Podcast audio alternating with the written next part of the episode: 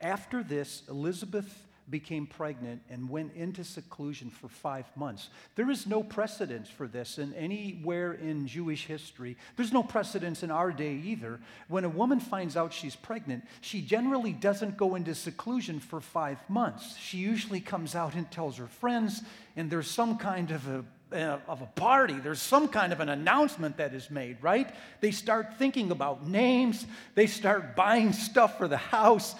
When a couple finds out they're going to have a child, there's excitement. There isn't retreat. This wasn't the pattern even then. What is happening in that five months? That is the question.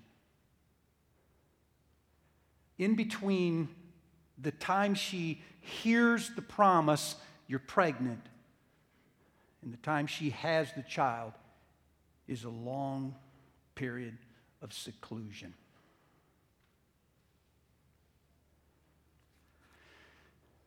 Wagrain, Austria, is a little village that's nestled in the Alps in Austria. People go there in the summertime to walk along rivers, long, lazy walks. They'll ski in the wintertime. It's a small town, like a little burg. It has shopkeepers and teachers and a couple doctors. It's kind of like Marion, only it's in the Alps. And, and the rivers are a little wider and a little more flowing than the Mississippi. And every year they sponsor what is known as the, the Conference for the Society of the deceleration of time. what they're trying to do is to get people to slow down. So they have conferences and they have like seminars, only the seminars don't start at 2 o'clock. There's a sign on the door that says when the time is right. People come when the time is right, and the conference lasts for as long as it takes. And then when they feel like going, they just go. So, in other words, they don't just talk about slowing down, they actually slow down. People walk to work instead of drive, they'll loiter on the street corner, they'll take longer to eat. They even have a speed trap. If they catch you going more than 50 meters in 37 seconds or less, they pull you over and they make you give an account for why you are going so fast.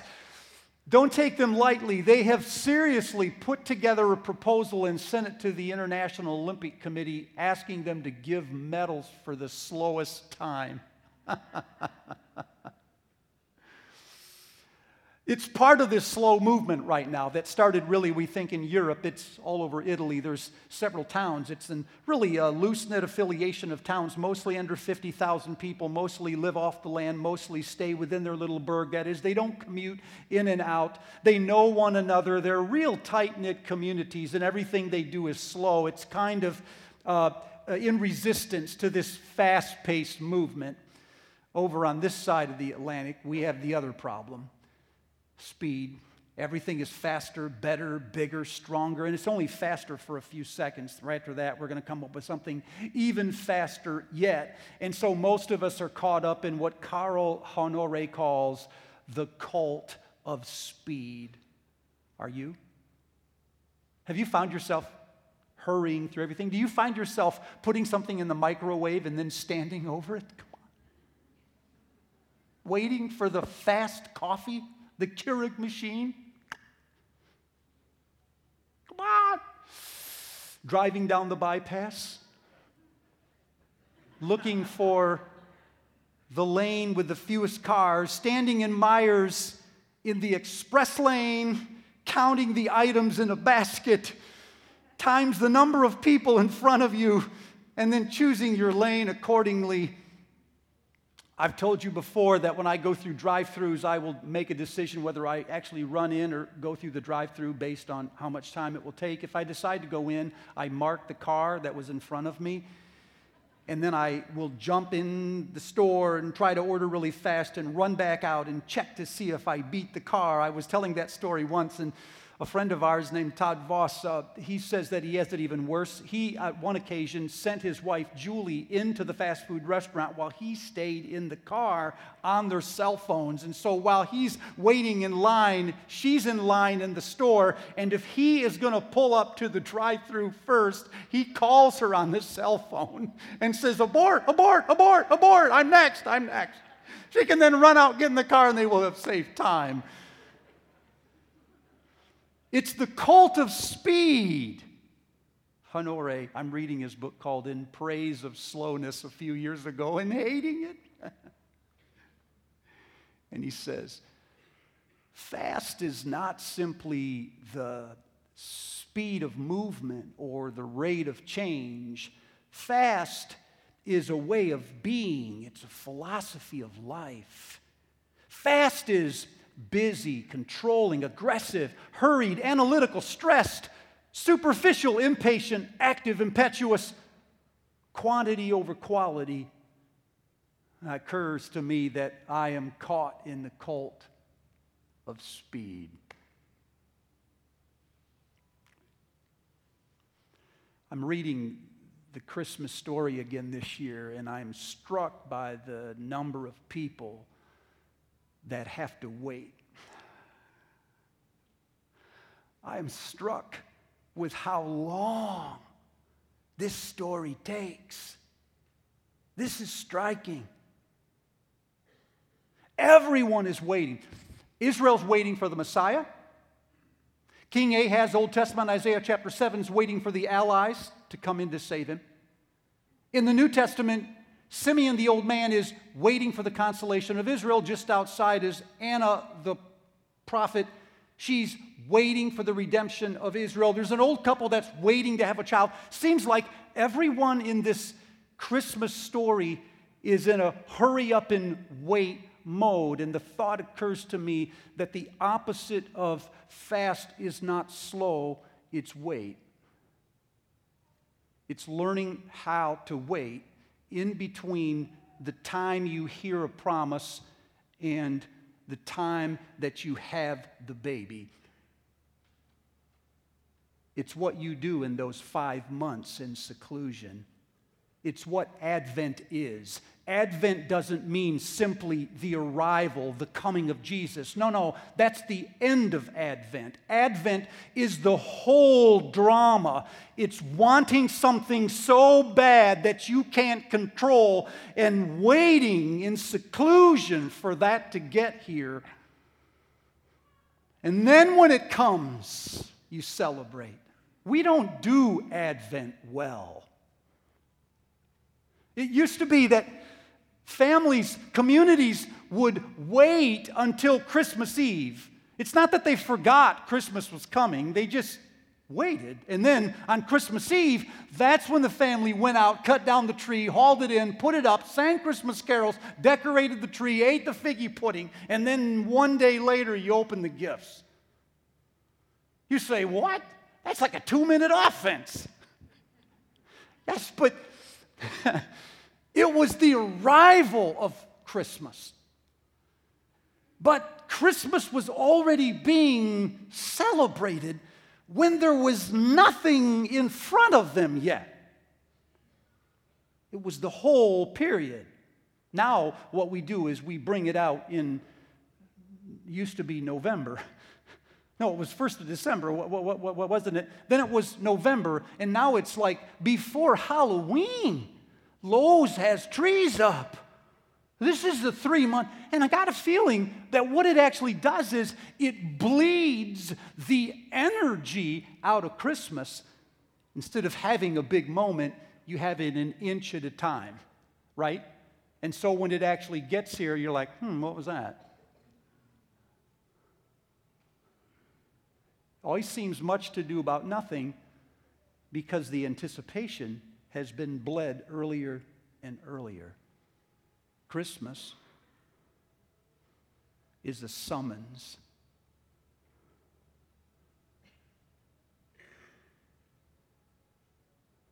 To wait.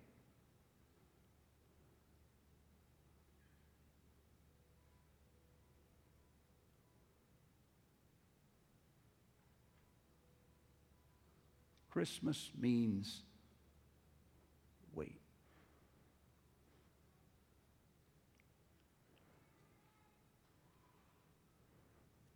This is um,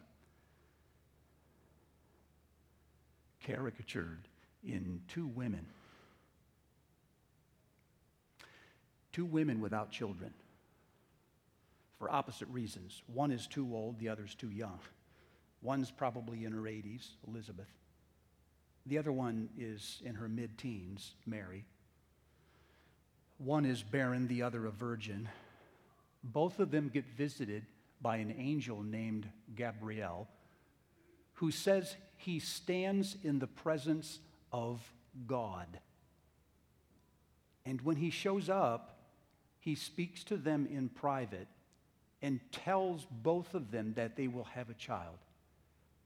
Both of them are incredulous when they hear this. But from that point, their lives diverge. Elizabeth's life will get better, Mary's will feel worse. Elizabeth sees this as the end of her disgrace. It will be the beginning of Mary's disgrace. She is yet unmarried. Appropriately, Advent begins with a pregnancy. because when a woman finds she's pregnant, she's, she has the child, and yet she doesn't have the child. So she celebrates even though the child is not here yet. Yes? There's enthusiasm, naming, buying, all of the fanfare. She carries the child, and yet she doesn't yet have the child. She doesn't, in a sense, hold the child. And so Advent is about the arrival of something that we have waited for nine months to get here. This is the story of, of, of, of Elizabeth. Elizabeth is kind of like Israel in this sense. She is very old and she is barren. Hopeless. alone, defeated, despair. Say, no, I think you're overstating that. No, actually, in that day, for a woman to not be able to have children was a really, really serious problem. Children were, were your security. They were the way that you influenced the world. They were, they were your mark on things. They were one of the things in this world, one of only a few that you bonded with. They were God's gift to you. And so while everyone around you is having children, for you not to be able to have one, this is an area that only God can control. We have no medicine for this, not then feels awful lot like a curse from God. And then there is that moment when her husband comes back. And I don't know how he said it because he was mute. He must have written, he must have said, I hope he told her, because when he was in the temple, he was standing there and Gabriel appeared at the right of the temple and at the right of the altar. And Gabriel said, Don't be afraid. You have found favor your prayer has been heard. Your wife will have a child. She's in her 80s. and this is a good thing at that point. So he must have come home and he must have. I hope he did. I hope he said something to her. Advent begins when an 80 year old says, I think I'm pregnant.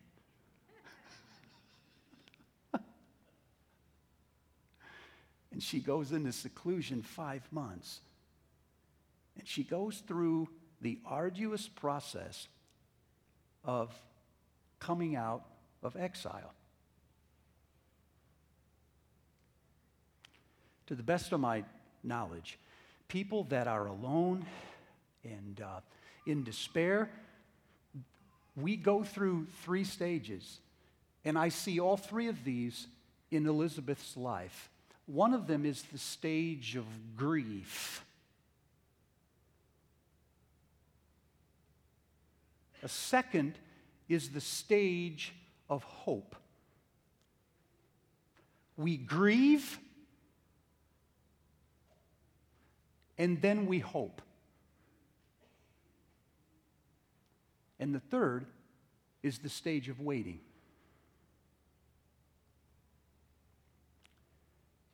When we grieve, like someone who is unable to have children, when all of our friends are, we stand in company with all of Israel through the centuries. To grieve is to live in exile. And exile is not something that happens just to nations or to churches. While I'm speaking this subject of exile the last 10 or 11 weeks, you know, it's occurred to me that exile is personal. Exile is local. Exile does not happen simply to nations, it happens to individuals too. It happens to families. And so while I'm speaking this whole series, this other half of my brain is having conversations and stories and living in the tension, the anxiety, the loss, the failure, the defeat, the being passed over of people that have lost spouses to lovers online, of people that have lost children to suicide. Those that have lost jobs to the market, they've lost money in retirement. And it occurs to me this is not something that is happening to a whole church, this is happening to people with names. And it's, it's you, it's happening to you. And I've sensed halfway through this that you must have come on some weeks with your own exile and thought to yourself, you know what? I don't care what's happening to the rest of the church. What I care about is what's happening to me. You can't get past your own story to even think about the bigger picture. It's grief. When we grieve, we own the loss of something we admit to the losses and we sit down in it. We don't make threats. We don't argue. We don't try to figure God out. We just continue to want something very badly that we cannot have. And when we grieve, please hear this we don't stop wanting it. To grieve is to live in between two poles. One is resignation, and the other is foreclosure. To grieve is to live this side of resignation. It is to want something so bad that you cannot control, but you can't give up on. So you resign yourself to the fact that you may never have it and yet you don't quit. See, most of us have two modes. One of them's called control and the other one's called quit. We try to control something when we can't have it. And when it first occurs to us that we're not going to get it, we quit wanting it. It's the way that we give up. So, most of us really are not very good at wanting something we cannot have without quitting on it. We have a hard time loving someone who may never love us back without saying, I don't love them anymore. You see what I mean? When it's not going to come, we say, I don't need it. This is not to grieve. To grieve is to live between those two poles and to say, I can't help but want it. I can't walk away, and yet I may never have it.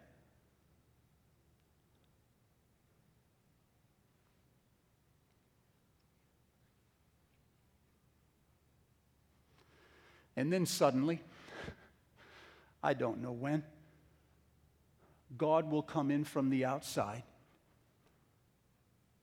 and he will make an outrageous statement. He sends Israel to their room for 70 years. Basically says in exile, go to your room and sit there. And so Israel goes over and lives in exile for 70 years. And then out of the clear blue, a prophet named Isaiah comes walking in and says to them, Hear the word of the Lord. See, I'm doing a new thing. Can you not perceive it? No. He says, I'm making a way in the desert. I'm cutting a stream in the wasteland. I'm bringing water to my people so that they may proclaim my glory. These are the people I formed for myself. This is a promise. And the thing is, everybody in exile wants that to be true. But they've been in exile so long, they can't really afford to believe it anymore. Because, you know, after you don't have something for a long time, the way you live is to protect yourself from false promises so you don't get duped into believing something. This is clearly the temptation Israel must fear. And God's word comes from the blue, and yet it is anchored in the past.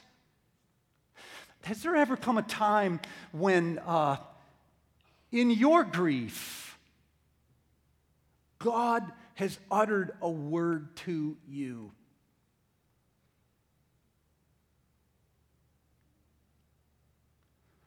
Sometimes when we're in despair, the temptation is to put the Bible down because it doesn't make sense anymore. It's not relevant, we say. I don't know how to apply the Bible to my life. Have you not heard the Bible is your life? It is your story. You spend most of your life in Advent.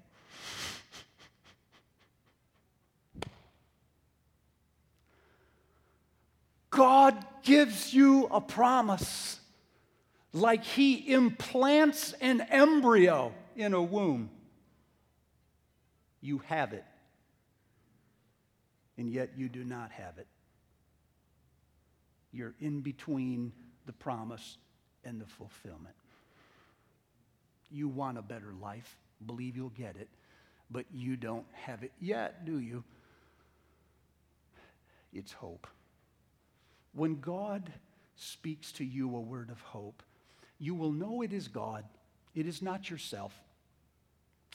When it comes to you rooted in the past, but it isn't stuck in the past, you know, it's a new word, and yet it's consistent with what he has said to people before.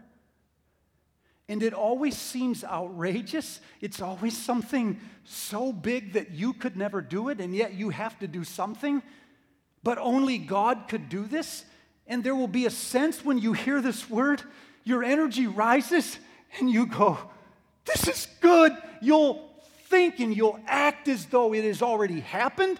And yet, like so many of God's promises, nothing has really happened. He'll just make a rash statement, and then you step back and look at your life, and it'll feel like nothing has changed. And yet, there is this word from God that says, This is what I will do. Like somebody handing you a flower. And, and the tendency, uh, the problem is that when somebody hands me a, a, a flower, which is God's word to me, this is where education almost always gets in my way. Stop, pause, time out. Education is a wonderful thing, but there is a double edge to this thing. The moment you hear a word from God, you are always tempted to analyze it, scrutinize it, dissect it, and wonder is that really the word for me? Is that really? You have all this second guessing that takes place. It's like somebody hands you a flower, and instead of smelling it, you just start dissecting it like a scientist. No, scientists kill flowers, not smell them. You can't improve the beauty of a flower by dissecting it. It lives. And when God speaks to you, it will be rooted in a historical moment that is consistent with the God of history. And yet, at the same time, it will seem to you as if He has just written it now. Has that ever happened to you? Or do you find yourself still in grief? If you stay in grief, but you do not move to hope, then you will become cynical, angry, despairing, manipulative. But if you cannot grieve and you move directly to hope, you will become shallow.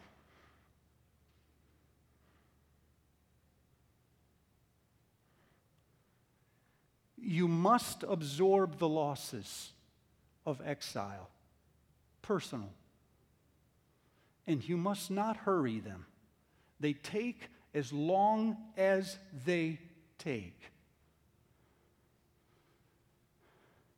And then, in the fullness of time, God will speak a promise. And it will feel to you like you're pregnant. And then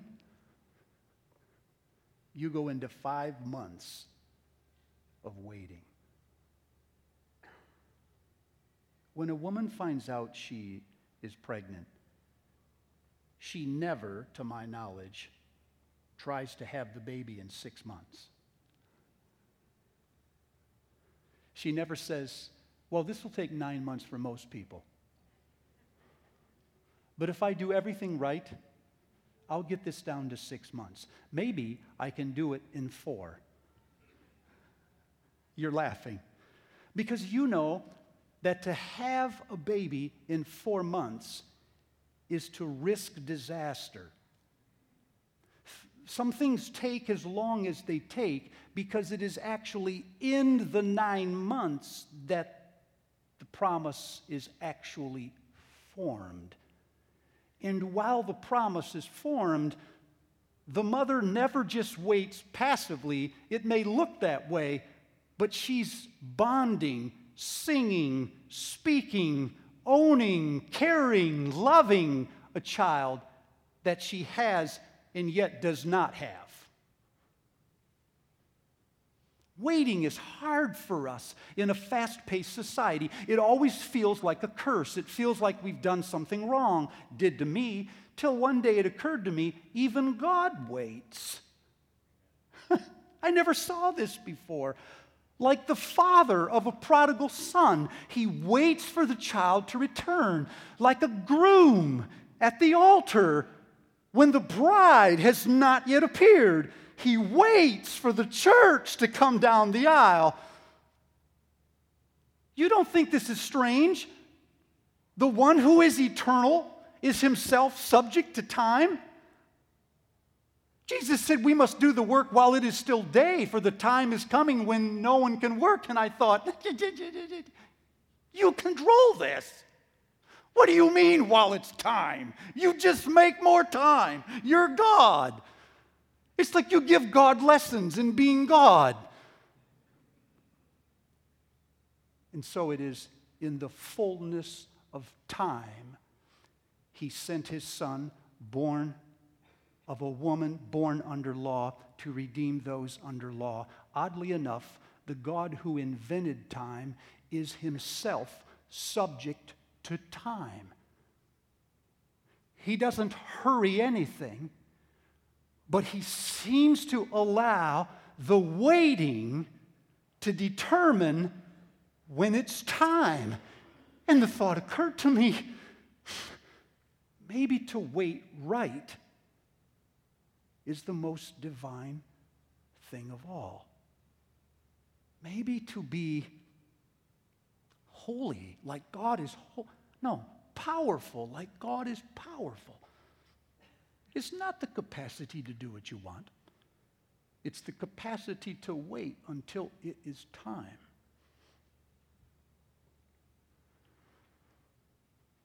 What are you waiting for?